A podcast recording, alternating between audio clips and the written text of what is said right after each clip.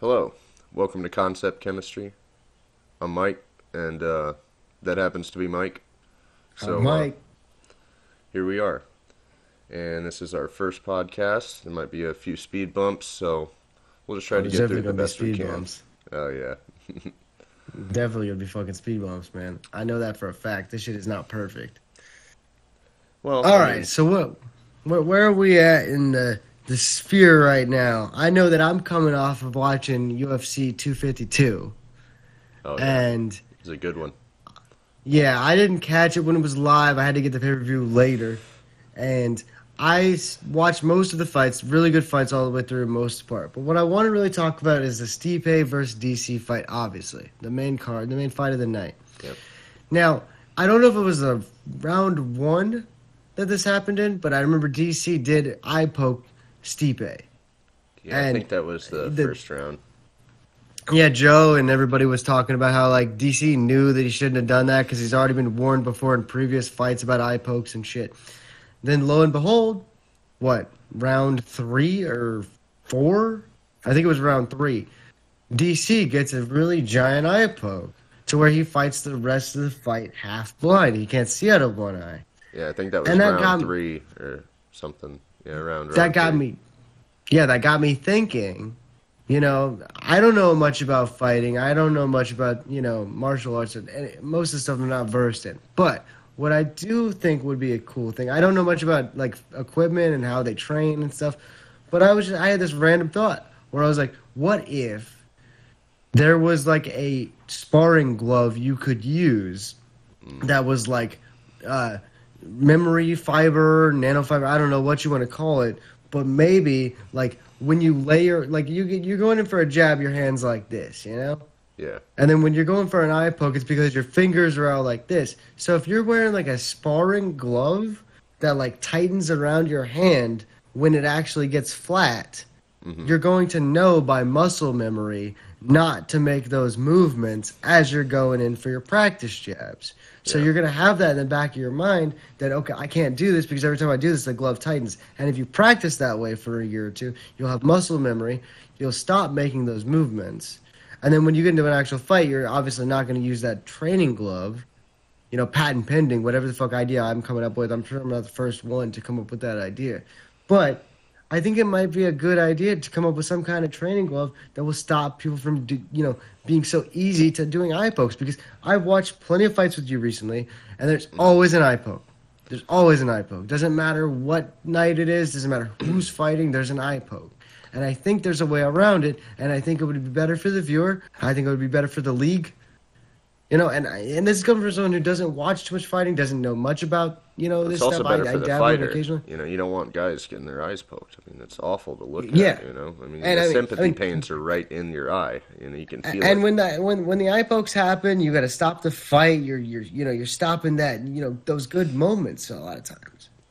Well, so I'm thinking maybe I don't know I don't know how material works. I, I'm you know I don't know a lot about fabrics and shit, but I think there might be some kind of training glove that would not be restrictive when you're in, you know, when you have a balled up fist, but maybe when you level it out to where it goes to the eye poke, it'll tighten up and it'll give you some kind of sensory understanding of, oh, I've made a technical mistake and I need and the more you make those mistakes, the more you'll recognize it, and then in muscle memory, you'll stop putting your hand out like this. Does well, that make think, sense? I mean, I mean, it absolutely makes sense, and there's a couple of things with the gloves themselves. So we'll go over the gloves themselves first. So the problems with the gloves themselves is first in the design. The design of them, it was basically a prototype that nobody had tested, nobody had really done that much with. Somebody just showed up from a tailor with these gloves at the start of the UFC, and they haven't been changed that much since. Now, there's other organizations like Pride and One and Bellator who have different gloves that, when you have your hand out like this, it'll so instead of like being able to have your hand flat on a table, the way that the glove's constructed is it makes your hand claw down. You know, like a cat's claws go. Yeah. It sort of puts your yeah. fingers into that shape, and that's what's like, going like a curve. And you you can tell when a eye poke is more egregious because somebody will flick the tips of their fingers out when they're punching. So instead of having a fist, their fingers will flick out, and that's really what we see between these two gentlemen. And the reason that this last fight took so long was because during their second fight, DC poked him in the eye, and when DC poked True. him in the eye, Stipe had to go get retinal repair surgery, so he was out for an entire year. That's why this fight took so long. So so, th- it's so this is like a recurring problem. it happened in the first fight too. That's one of the reasons people think that this DC is the trilogy, out- right? They they Yeah. fought three times. Every three or every fight and all three other fights, there has been an egregious eye poke. So I mean, it's not just isolated to this fight, which is why a lot of people don't feel sympathy for DC right now. Is because you know even when I was texting Justin, uh, you know, I was like, "Oh man, DC can't complain about eye pokes. It's happened too many times in this fight. It's just everybody knows that it's." He's been doing it to DC because that was the theme before, and now that it happened to him, it looks more even. But at the time it happened, a lot of people felt it was like karmic or something like that. And I'm not saying that he deserved it or whatever, but the universe works in that type of way sometimes, you know.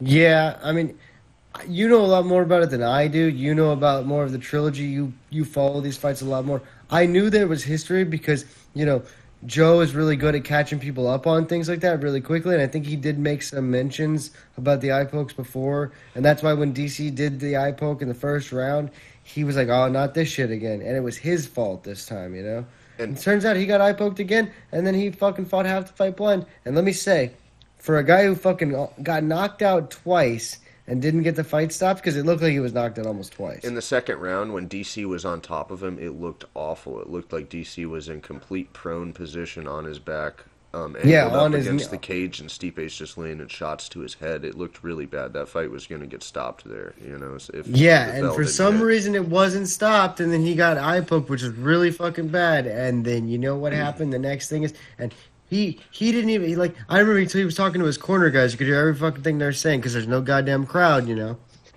And he was saying, "Hey, did I go down? Did I go down?" And they're like, "No, no, man, you're good." And I don't necessarily know if he means like, was I on my back or you know, did it look bad to the judges? I don't know. Did he, not meant- know he was he even meant that- rocked? he meant that did I get hit so hard that I just flew to the ground, and I can see why he said that because when I rewatched that part, he was stumbling back towards the cage and he tripped backwards. He didn't necessarily get dropped, but he just got into a scuffle, and then next thing he knew, he was on the ground. So he thought he might have got clipped harder than he did, and I think that bothered him. You know. And I might be in the small percentile here with everything we're talking about, but honestly, seeing the things that DC went through in the middle of that fight, seeing the injuries that he sustained, not being able to see, he fought really fucking well, dude. I was Yeah. thinking about it going, if I was in his position, I would throw in the towel and surrender, dude. I wouldn't have continued going.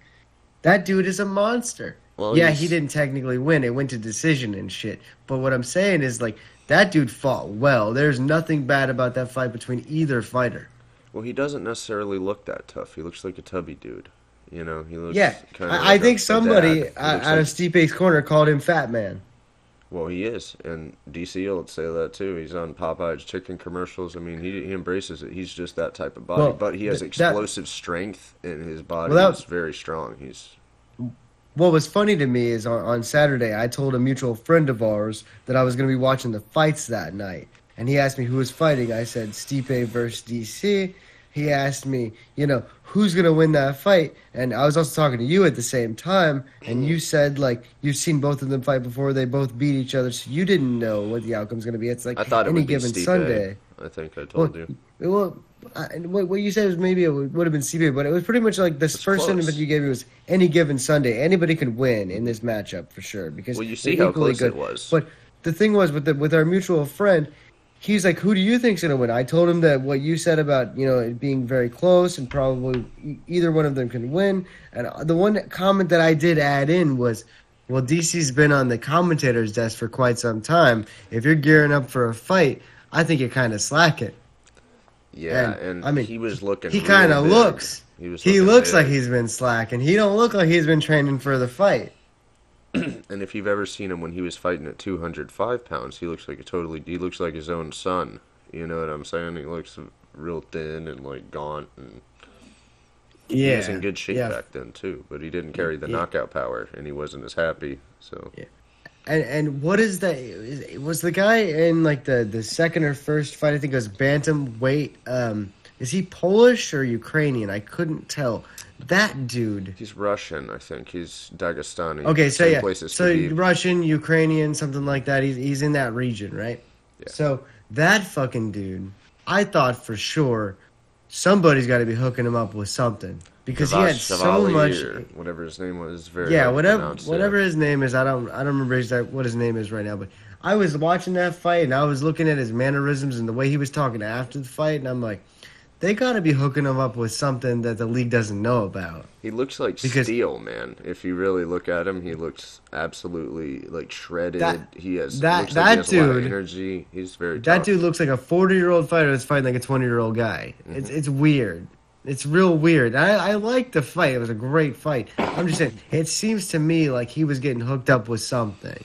Well, like John that- that Dodson he- is John Dodson is a great fighter. He's knocked out T.J. Dillashaw before, and T.J. Dillashaw is one of the best fighters on the planet. So John Dodson's Mm-hmm. nobody's bitch. You know, he's a very good fighter. He's very slippery, man. He gets out of the toughest situations. That's exactly what we saw last night. Yeah, and You know, that was why it was really hard to get him down. Do you remember when, like, Dodson was literally climbing over his shoulders, and the guy tried to almost pile drive him into the octagon, and it didn't work. Well, see Dodson got right out of it. Well, see, that's the thing about MMA that I enjoy is that there's so many aspects to it, and it doesn't matter if you're the very best at one thing. There's going to be a lot of situations where somebody else can counter it and be better than you. So nobody is the And, best. and also, cor- correct me if I'm wrong. He Yeah. was significantly shorter than his opponent, right? Uh, John Dodson was shorter, I think, because John Dodson used to fight at 125, and that fight was or that was at uh, 135. So John Hmm. Dodson's a tiny guy. He's a tiny fella. There's uh, funny videos of him. You'll walk in and there's some UFC vlog cameraman guy, and he's like, "Oh, how you doing, John?" And he's got pajamas on, and he looks like somebody's kid sitting there on top of a fucking playing a Game Boy or something. Like he looks very young for sure. Yeah, I just noticed when I was I was watching them both fight, and I'm like, this guy seems like he's towering over the other guy. And I think Joe Rogan had mentioned like, you know, his height might have actually played a key role into why he's such a good fighter because he's able to duck and dive and get down in between, kind of like what Mike Tyson was when he was boxing because he was always shorter than all the other knockout kings. Well, that's how DC is in heavyweight. DC is much shorter, man, Well, than Stipe. I- He's like five inches shorter, dude. I noticed DC likes getting real close and ducking his head down in defensive motion, and then he comes up with a big jab to the left or right side of your jaw, and the, that guy did not, Stipe did not see it coming. You know why? Well, I mean, he just has to know what his strengths are, and that's what MMA is good at. When you see somebody try But- to do something that they're not particularly skilled at, they end up paying for it. Paying for it. The funny thing about the funny thing about Stipe though is like it, it was almost like DC's shots weren't really affecting him all that much. DC was putting a lot of shots down in that guy's jaw, and you know, real close, and for some reason this guy just shook it off. Well, You know, you and that spells the one- danger for DC. If somebody sees the punch coming, it probably won't knock them out. It's the ones that you don't see coming that knock you out. Well, I, it was really hard for me to see DC's punches coming because he'd get down and ducked in that like almost I say pseudo fetal position. Yeah. Like he had his head ducked down, like he was opening himself up to be vulnerable. But then as soon as he ducked his head down, he would come up with a big shot, and Well, I was like, "Wow, also, that's, uh, he would that's also pretty fast." He would also, uh, it's called a single collar tie. He would drape his arm over Stipe's shoulder, and whenever he would do that, it would drag Stipe closer to him. And as Stipe would pull away, he would try to throw the big punch, that big overhand punch, and that's how he won the first fight, knocking Stipe out. So he was trying to go for that all night, but he did hit Stipe with it a couple times. But Stipe saw it as it was coming in, which is why it didn't finish Stipe. It hurt. Don't get me wrong, it hurt, but it wasn't going to Yeah. finish him. So.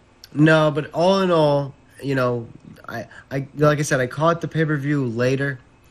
I I ended up watching about three in the morning, skimming through all the fights, just getting through all the interviews and everything like that. Great card, great card. I really enjoyed That's it. pretty much all I have to say about it. I was not disappointed. Like you know, the what, who, what's his name? Derrick Lewis. Is that the guy's name that we watched uh, the, the UFC The other before? time, yeah, Derrick Lewis Yeah. versus Oleinik. That was a good fight, but there was not a lot of good fights in that card. No, there's a lot week. of Or the week before. and that's just the problem with people getting better is people are starting to get safe and some people who aren't very new haven't gotten the skills to be exciting yet so it's I mean, it's a new sport We've had the same. We've had the same conversation about GSP in the past. GSP played very safe, and a lot of GSP fights are boring. But you know, if But you he's the enjoy the, technical aspect, but if you enjoy the technical aspect of UFC and you you you know you like an artist and you understand that he's the best at what he does, then you should be able to appreciate you know his, his method. Just in the same way of like music, I don't necessarily like Kanye West that much, but I do see the artist and I see the genius in someone like Kanye West, and I go, yeah, maybe it's not my kind of music. I like some of the songs. I don't like all of them. Most of them are not even in my demographics per se. well I But I still recognize a good artist when I see one, and that that's what I would see out of people like GSP. well I always give props to anybody even if I don't like them you know not just in fighting in the real world too like hmm And I think that that's one of the things that sort of like made me immune to having TDS was that you can say whatever you want about any person, but if I can look at it objectively and be like, oh, that doesn't seem right, you know what I'm saying? Like, I'll, I'll Well, see somebody who's funny that- competent and skilled, and if somebody tells me, no, they're dumb and, dumb and foolish, I'm like, no, obviously that's not the case. So, like, it's come up funny that you put it that way. It's funny that you put it that way because when when like I just mentioned Kanye West, I was just having this conversation with somebody else earlier today about when Kanye West did his uh, one of his first political meets, whatever you want to call it. He had that breakdown about abortion and his child and some very personal some very personal things that he probably it was in his best interest not to share. But you know what the entire room did? They laughed. And they said, "Oh, Kanye, what a crazy person." And yes, we can probably both sit here and agree that Kanye West is crazy. He'll probably tell you he's crazy. He Well, takes medication for nobody some that of was his issues. nobody that was But- there live with him was laughing at him. Everybody that was there with I him. I think I remember some people laughing. Maybe I have to watch. it Everybody again, that but- was there, they were crying and weeping with him, and it was it was a very spiritual thing because he's a spiritual leader. Scott Adams always says he. It's true, he is. Yeah, I showed my dad the, uh, you know, Kanye West song "Jesus Walks," and I I explained to my dad like the, the significance behind that song, and the and my dad the first question my dad asked me was, "What chart was that on?" And I'm not exactly sure what chart that was on because it could have been R and B, could have been rap, it could have been gospel, Christian, it could have been pop. Anything. Yeah, it could have been all those different charts. And I, I told him it dominated the charts for a long time. I remember hearing that song incessantly around the time that it came out. Although I did play it for my dad, and he played about 30 seconds of it. He's like, "This sounds awful to me," which I'm like, "Okay, you know, he's not he's not into any kind of uh, rap music or anything. I understand." But then I showed him a video of like Kanye West, and someone broke down all of his albums from 2010 on and explained like the artistry behind it. And then my dad was like, "Okay, yeah, I get Oh, it. yeah. Like, I, I might not, I might not like the, you know, the music, but I do understand the meticulous thought put behind it, He and he does have. yeah. He's definitely he does have- successful man. It's just not in some people's wheelhouse. Yeah. But and, and back to what I was saying with the whole with him opening up in his political thing. There were so many people dogging him and laughing at him in you know the media, and I'm going, so what? This guy he might be a little unhinged sometimes. He brings up a serious issue that's personal to a lot of different groups of people.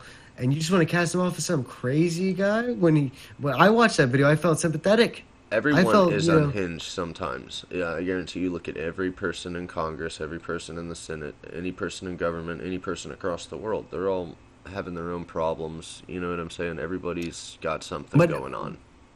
I, understand that, and what I'm saying is, I when I watched that video, I didn't laugh and go look at the crazy guy. I went, I listened to what he said, and I said, That makes sense to yeah. me. It well, it's not something that I like. What he said was not something I haven't already said to other people. I've talked about that same exact issue. I haven't been fortunate enough not to have you know that personally happen in my life, Mm-hmm. but what what he was talking about made perfect sense to me. And I couldn't believe that people were laughing at him for It's- something that was bothering him, and he wanted people to know so they could safeguard themselves. Well, see, for a lot of people on the left, abortion is political. For pretty much everybody on the right, it's religious. So it's like they're using two different sets of standards to try to talk about an issue, so it's never going to work out. You know what I mean? Well, I don't like the left right crosstalk bullshit. Whether you talk about whether one side's religious, one side isn't. I don't Well- prescribe to any of that. Well, I That- know a lot that- of people on the right that are pro-abortion, and I know a lot of people on the left that you know decide, oh no, I think that people shouldn't have abortion. They're pro-life. So I mean, it's not that simple, but it all gets into tribalistic stereotypes when it comes to Mm-hmm. communicating online because you say, okay, what is this person saying? And you pick out a few things they're saying, and you say, okay, this person must be they're a Trump tard or they're a they're they're a libtard or whatever And- people want to call each other, and then now you're the- in this on- group. On the other side, you could sit there and say anyone who disagrees with Trump has TDS. It's a very easy term to throw around. And I disagree know. with him all the time. I think that there's a lot of things that I would have him do differently, but I'm I'm not gonna like let it mess with my head. It's just like he's a public servant. It's the same way I'm not gonna get mad at the mailman for being like an hour late. You know, whatever. It, he could have been there sooner. It doesn't matter. Well, you know, just, I, I did I did see a post on Reddit the other day that actually kind of resonated with me, and it had to do with voting. And I think it I don't know if it was a Twitter post or a Facebook post, but it was it was on Reddit, and it said something like, "Go out and vote." Don't I'm paraphrasing here. Obviously, I don't remember, I don't have it pulled up. I don't know what it said, but it said, "Go out and vote. Don't." Like think, oh wait, well, I'm waiting for the one, like the savior of the country, and that's when I'm gonna vote because this is my guy. It's like, Go out and vote because this person might influence your life in the way you want them to influence. They're only there for four to eight years. yeah. Presidents come and go. You, you know, It's you're, you're gonna have this. deal. You're, you're gonna have this battle many times in your life as long as you're lucky enough to be mm. around. Like You know. as much as like I get caught up in the game of thinking, oh, this, who if this person gets elected, it could be very very bad, or this is an existential crisis. As much as I like can get caught up in that game, I have to bring myself out of it and realize, e- even if my guy doesn't get elected, if their guy doesn't get elected, it'll it'll be fine, you know. And that's one of the things I disagree with Tim Pool about is he thinks that a civil war is imminent. No, I don't think so. I think once the election has been cast, nobody's gonna Well- have any energy to do anything anymore. They're gonna want The- back to their of- life. One of the other things that I was talking to a friend of mine just about the other day, because he's not very versed in politics. He he follows some of it, but he doesn't digest the news every day like I do. Like he, he has a really difficult job. He's out there trying to work, and when he's done working, he's not trying to suck up all this politics, you know. Yeah. And he was asking me, like, you know, what what what is the next step? And I said, one of the things people have to understand is that all right, I'm 28 right now. And you're what? 30 years old? All right. I'm 28, you're 30. If I was to talk to someone who was double my age right now on the same day that I was born, they would be my age. You know, you go back 28 years, they would be 28. You go talk to somebody who's double my age, and they'll go, What, you think Trump's a problem? You think Biden's a problem? You think, you know, Obama might have been a problem? Who knows what they're going to say? But they're going to, we've been through this. We've been through many George times. W. Bush. We've been through Obama. Yeah, you yeah, know, that- we've that's had what some I'm- bad that- presidents recently. Well, I'm just saying. What I'm go- what, what I was going to mention though is th- there's people like um, one one of our friends' dads. He's 50 years old. He's been through George Senior. He's been through Reagan. He's been through a bunch of presidents that were not even in our purview because we weren't even alive yet. we don't know much about them. Like, have you ever heard of Dinesh D'Souza? He's a political I've, speaker. I'm, I've I've heard the name. I'm pretty sure I've heard something. He's kind of like him, a, yeah. you know, the role that in, uh, Ben Shapiro plays. Like, he sort of like he just showed them in the college auditorium. Those Yeah. type of videos. Well, he's the Indian ripped him up with facts. Yeah, he, whatever. yeah. destroyed by facts and truth. Yeah, he's like that version, but he's an Indian guy, and he had actually been arrested for political stuff in the Obama administration, and um, Trump had pardoned him because they said that he gave too much money to a political campaign, which I guess Mm-hmm. is technically against the law, but they put him in federal prison, and Trump pardoned him, and he just recently got out, and I just realized he was part of the like, I think the Reagan administration. Yeah, he was one. Of, he was part of the Reagan administration, and I'm like, damn, Obama put a ex-Reagan administration official in prison, and Trump had to get him out. You see what I'm saying? Like, I, I see how like I don't see all of, besides just all the hyperbole. Trump's the worst, you know, you know. Well, I'll tell. This, this is one of the things that I was bringing up with somebody earlier. Was I was saying, look, you got somebody like Biden who's running for president, and the most important thing he needs to do for his campaign right now, as it sits, I'm pretty sure Democrats and Republicans both agree, is his vice presidential pick. That is the most important thing to his campaign right now. Is who's going to pick for vice president? Finally, it comes out that it's it's Kamala Harris. I don't think anyone was really surprised by that. I think No. most people already kind of Everybody understood knew. that was the pick for a long time. Everybody knew. I don't understand why there was such a such a delay when everybody already knew that. But you've got on one side of the aisle, you've got Trump, who's apparently, you know, this horrible dictator, whatever you want to say about him if you're on the left. He actually met, and I bring up Kanye West again. He, he met with Kanye West. He met with Kim Kardashian. They tried to get nonviolent drug offenders out of prison, Yep. and Trump si- signed off on a lot of that stuff. yeah, prison Then reform. you- prison reform's then- been a big thing, and nobody but talks then you look at it. the then you look at the other side of the aisle and the vice presidential pick that's really important is wrote Kamala the crime Harris. bill. No, the presidential pick wrote the crime bill. Sh- She's the one that puts nonviolent drug offenders in jail. Yes, And and, she's and she keeps them in jail so it. she can exploit them as cheap labor for Well, a dollar an hour to well, fight fires. Yeah, she said because apparently, like if you were doing a ten year, like uh, correct me if I'm wrong, but I think if you're doing like a ten year prison sentence, Yeah. if you do five years, you are eligible for the parole board to get out because you've done majority of your you've done half your sentence. Yeah. And she didn't like that because she wanted to keep those people in there, so she delayed that for the rest of their a dollar an hour. Yes, because it was harder to bring in new prisoners or whatever it was. Yeah. And that that's my point. And, and I don't know if that makes sense to a lot of people. I don't know. But it's like on one hand, you've got this guy who you say is fucking awful. Yeah. On the other hand, you have this other party you say is great and they're they're going force. But they're doing exactly the opposite of what you really want. That's true. They're, they're doing the opposite. Trump, bad guy, air quotes. You know, I, got- I got a, a Trump banner behind me. The secret's out. Anyway, but he's trying to take nonviolent drug offenders and take them out of prisons, out of jails, not jam people up for, you know, pot, which is pretty commonplace in America today. I mean, that's obvious. And then you've got a, you've got a woman that sits there and brags about putting potheads in jail. And you And have you want her to run the country because it's not going to be Biden that runs the country. It's going to be Kamala Harris. That's why it's so important. Everyone knows this. one of the most troubling aspects of uh, the things I've heard most recently was from Bill Barr, and Bill Barr was the Attorney General before. He's this isn't his first merry-go-round as Attorney General. He was, I think. No, it he's was- been Attorney General for for a few different administrations. Yeah, he, so I think it was one of the Bushes that he was. Well, either either way, he saw it before the Obama administration, and now he saw he's seen it after the Obama administration, and he says it is absolutely not the same department. Everything has changed. Everything's a mess. So I mean, It probably smells different. yeah, and You know what I mean? Like I'm being funny, but like you know, how you walk into a room and it feels different. Like that's probably what he's getting at.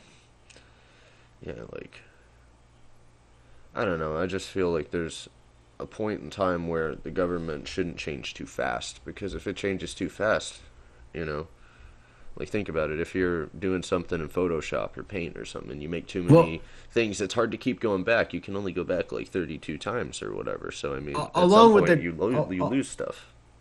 Along with the Kamala Harris conversation I was having with a buddy of ours the other day, um, he asked me like, why is it that we always like elect people and there's corrupt politicians everywhere? You don't know which way to duck and dive to avoid these people, Yeah. and wh- why is it that you know we try to do reform but reform never comes, or it becomes very lightly because it has to happen over many administrations?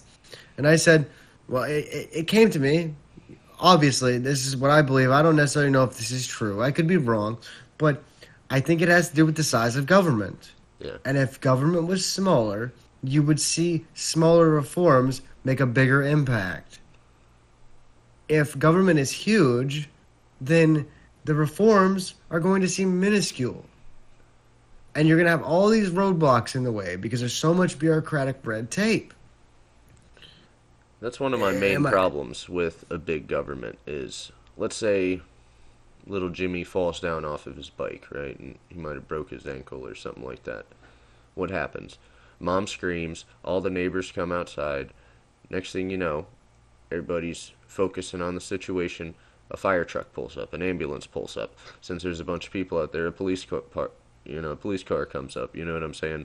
Depending on who's in the crowd, something could start with the police. I mean, it just is Well, this and, big chain and still, effect. little, little where- Timmy's still laying there, fucking hurt, not getting any help. yeah, when what you could have done is just say, "Oh, we'll get him some peas and throw him in the neighbor's car and take him to the hospital." I mean, that's how things should work. We should be able to take care of most of our own needs, and I just think the government can get too big.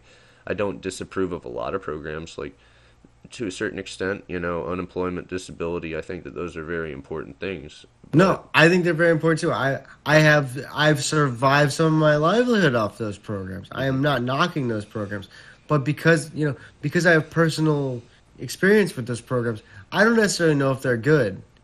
Yeah, Because they helped me in a jam, I don't necessarily know if that's good because it's not just about me; it's about the country as a whole. Well, me personally, I'll give a little personal information. I've been on, you know, disability since I was 20, something like that, 19, 20. And, Yeah. you know, I had had enough to sort of have an apartment, live a very baseline life, very minuscule. And I just feel that once I got out of that, that frame of mind and I started working because I got married and my disability disappeared. So, once I started working, it made a whole lot of sense to me why people like to work and become productive members of society. It feels better. You have control of your own life, and I think that too many social programs will let people forget about that. And you can see it in welfare communities all the time. People don't want to work. People don't want to produce. People don't care. I mean, and that's Well, I- I know specifically- stars there anymore. You know? I, I I know I know specifically there was a lot of people that got their twelve hundred dollar COVID check and went out and they bought brand new computers with the best goddamn graphics card you can get on the market. Yep. And yeah, they had money to pay their bills or whatever, but like that money was supposed to go towards paying bills, and almost no one used it for paying their bills. I mean, I used it for some bills. I used it for some other things, but in my opinion, I would have no. been fine without it. So, I've- so I've did working. I. No, no. Actually, I would. I, I don't know if I would have been fine without it. That twelve hundred dollars really helped me out. The entire twelve hundred dollars that I spent went right to fucking bills. I didn't use that for any frills or fun. Yeah. You know, there wasn't much to do. I'm not going out to the bar. There were no bars to even go to. But I know a lot of people that already were okay with their money that still were able to apply for the program that just went out and bought a new toy.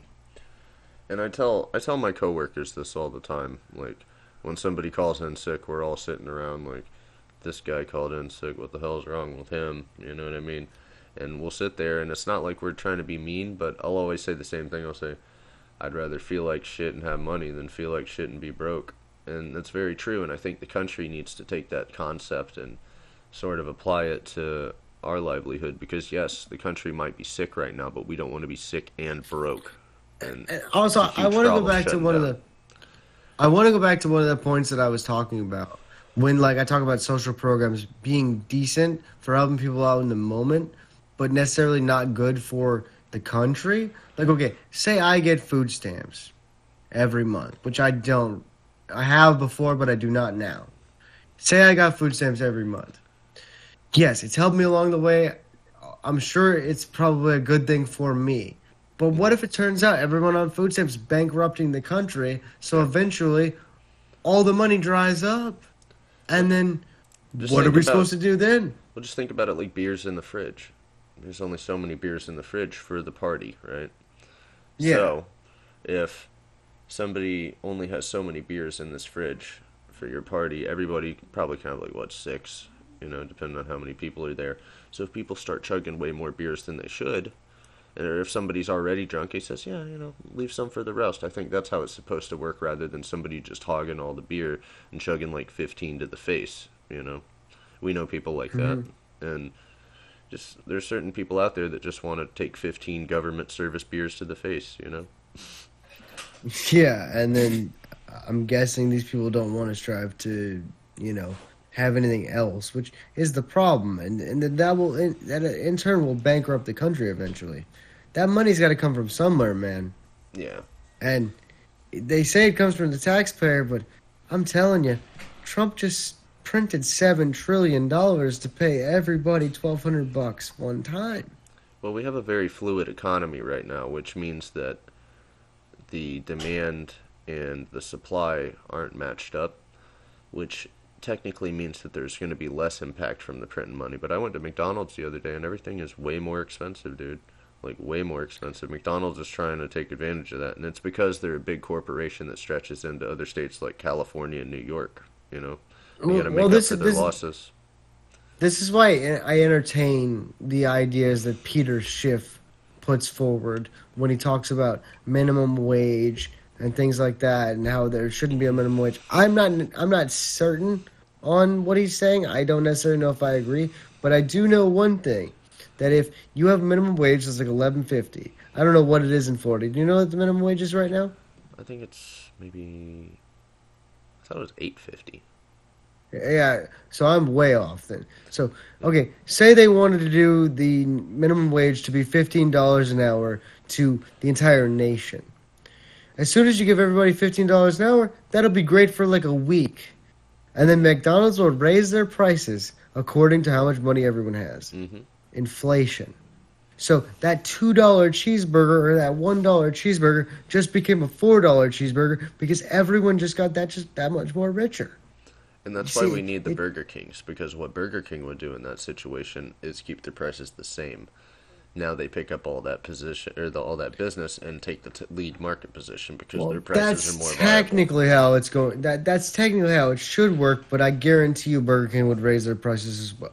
Yeah, and it's sad that the economy doesn't necessarily. Well, what you're pretty much describing is free market capitalism. Yeah, But what we, you know, the age-old trope is we don't have free market capitalism. We have crony capitalism. We have people in government that are willing to raise the minimum wage for the betterment of all the populace, but then everything just gets to be more expensive. So it's almost like you didn't really do anything except shuffle some numbers around. yeah, it's almost like I feel with digital money, somebody could just add a couple of zeros into a database and nobody would be the wiser. People say that they would know. Oh, we would know, but I know how computers work. I've been in I've been an admin of a game. You can just add things, you know, and especially with digital currency, you can just add things. It's not blockchained or anything like that. So I think the economy is an illusion of how well the world is feeling about itself, if that makes any sense. I mean, I think it comes back to uh, some type of, and this might be far off in my, my thought process here, but I think it comes back to getting the hell out of cities, getting back to your roots, caring about your family, not being so cooped up in apartment buildings, not being too connected to city life. Like my buddy, we just went down to the city of Tampa last night, and as we were walking along, you know, the the boardwalk or whatever you want to call it, he said like man i could live out here. And i'm saying man i could i i could visit here. Yeah. i don't want to live My, here. my sister used to live in the part of town you're talking about, and it is it's novelty for a little bit until when it's not novelty, and when it's not then it novelty, just- it sucks. then you just feel gritty or whatever you want to call it. You just you know it's not where you're supposed to be.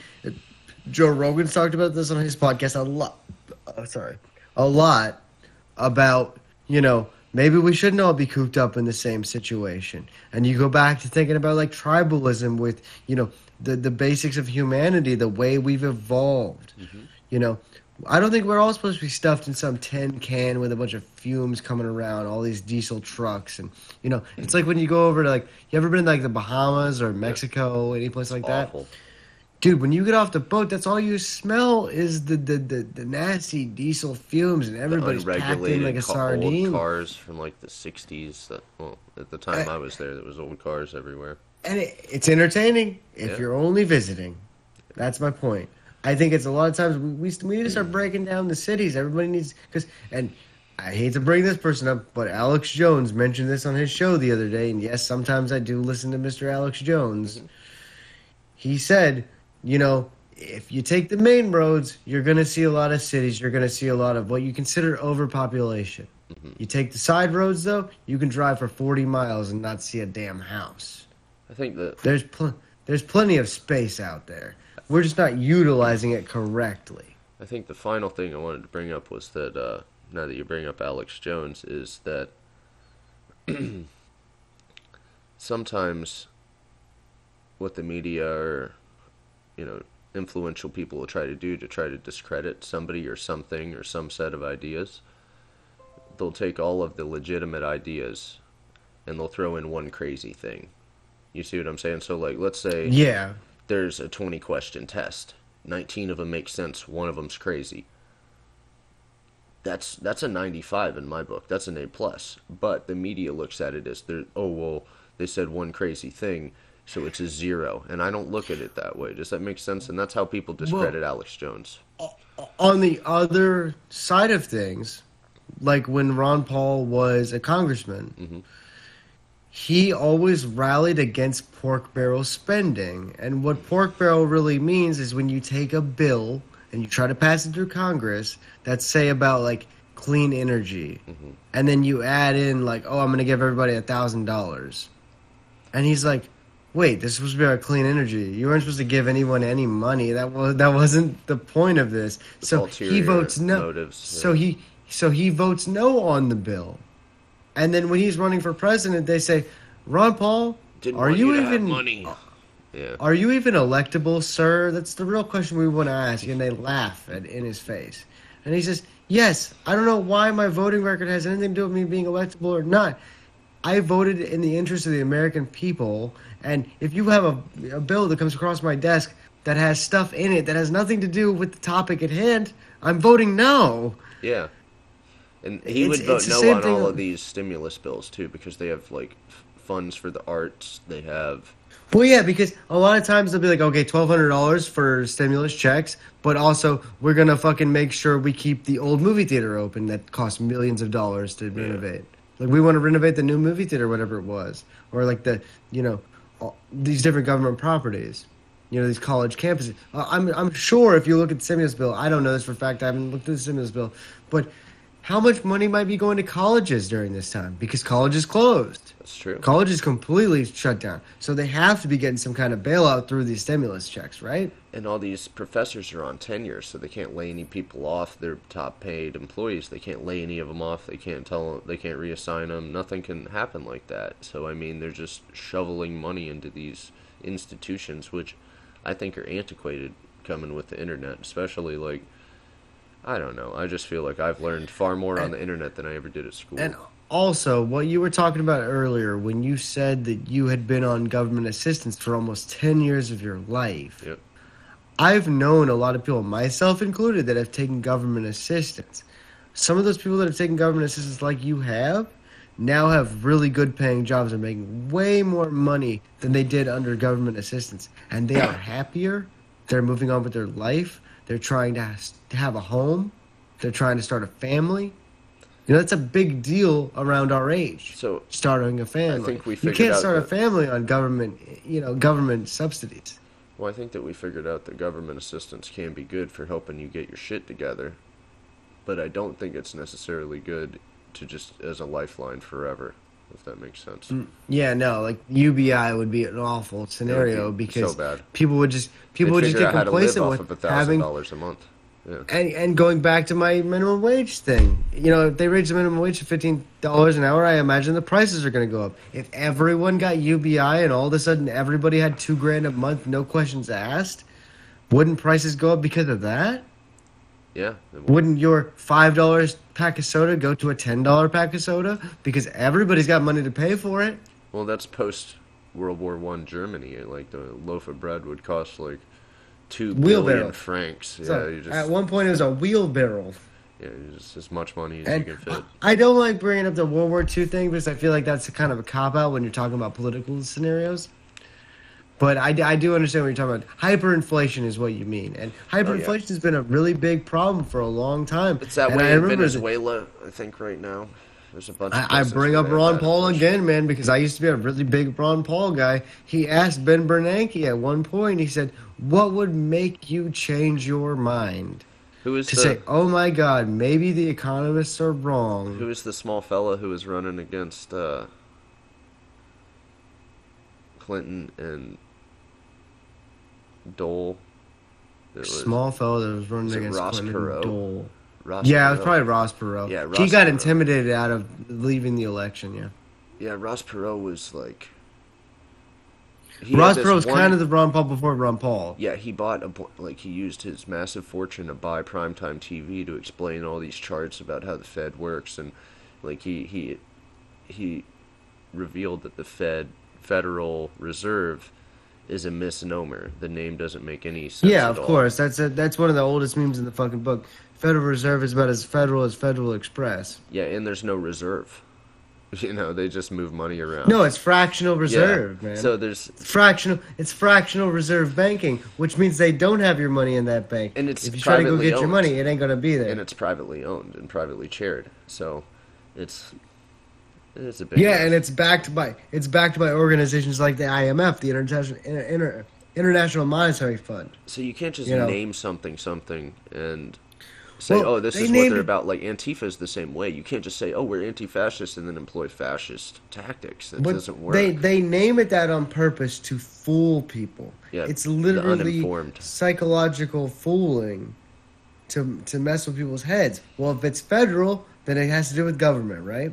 It's got to be government owned because it's it's federal in the name. That why do you think a lot of banks name their you know bank like Federal First Bank? It's or for whatever? trust. Be, because it gives that statue, st- you know, that stature of like we are the ones that you need. Yeah, I just think anyway. there's there's a lot of illusions in this world. There's a lot of things that we're just told to believe, and I, I just think that when we've we sit down and we can think about things and pick it apart and see if it makes sense somewhere else, you know, then we can actually tell if Well- it's a good idea. Yeah, no, I, I I agree. I think there's a lot of different good ideas we can have out there. And by the way, I want to let people know this is not going to be that much of a political podcast. We might go off on political tangents occasionally, but we want to keep it open as free discussion for anything we're talking about. And with that said, I'd like to give you the floor, Mikey. Is there anything you'd like to say in closing arguments? Uh, not much. All I'd like to say is that, you know, I'm enjoying putting my voice out there. You know, I always know that Thomas Jefferson had memoirs and stuff like that where people could go back and read, oh, this is what James Madison was thinking about this. Or, I just think it's important for people in the future, whether there's some deep learning AI that'll absorb all this or just humans that are interested in what the hell we were thinking about in the future, they can say, oh, let's take a look at this. So I think it's important to document and make things available for the world, you know? Yeah, no, I, I think that's a good sentiment to leave off on. And I gotta say, you know, uh, I think we've touched base on a lot of cool concepts that we're probably going to talk about in the future. But as I can say right now, I'm going to sign off. My name's Mike, And I'm Mike. Have a good one. and this is the Mike to Mike podcast. See ya.